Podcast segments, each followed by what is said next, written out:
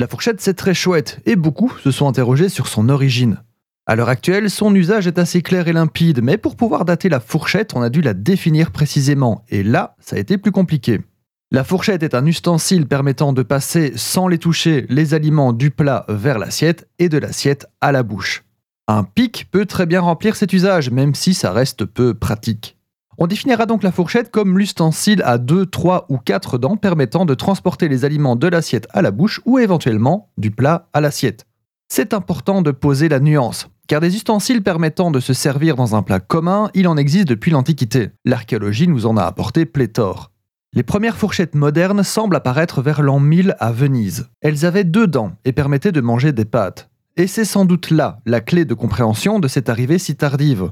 La fourchette s'est imposée et diffusée par l'usage. Ce qui vient de me faire penser que l'invention de la fourchette est postérieure à l'invention des spaghettis. Et oui, ils se mangeaient avec les doigts historiquement, et la fourchette a permis de sophistiquer un peu l'usage. D'ailleurs, l'usage populaire est assez tardif. Vous pouvez trouver sur le net des photos d'ouvriers napolitains devant un vendeur de rue de spaghettis en train de manger des assiettes complètes avec les doigts. Mais revenons à nos fourchettes. En 1000, Venise, elle va ensuite se diffuser tout doucement dans le reste de l'Europe.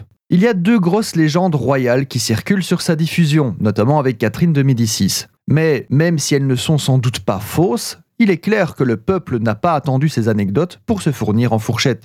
Il faudra quand même avouer que la fourchette, ustensile sophistiqué, s'est surtout et d'abord répandue dans les hautes sphères de la société. Un peu comme si les rois et les reines de l'époque avaient le statut actuel des influenceurs. Imaginez Louis XIV sur TikTok en train de faire une trend assis sur sa chaise d'affaires. Bref, diffusion lente tout le long du XVIIe et XIXe siècle. La fourchette se voit adjoindre de plus en plus de dents. De 2, elle passe progressivement à 3, puis à 4. Son usage et sa forme va aussi se diversifier suivant son usage. Fourchette à dessert, fourchette à homard, etc., etc. Pour atteindre la variété, la diversité, voire même le monopole dans certaines cultures.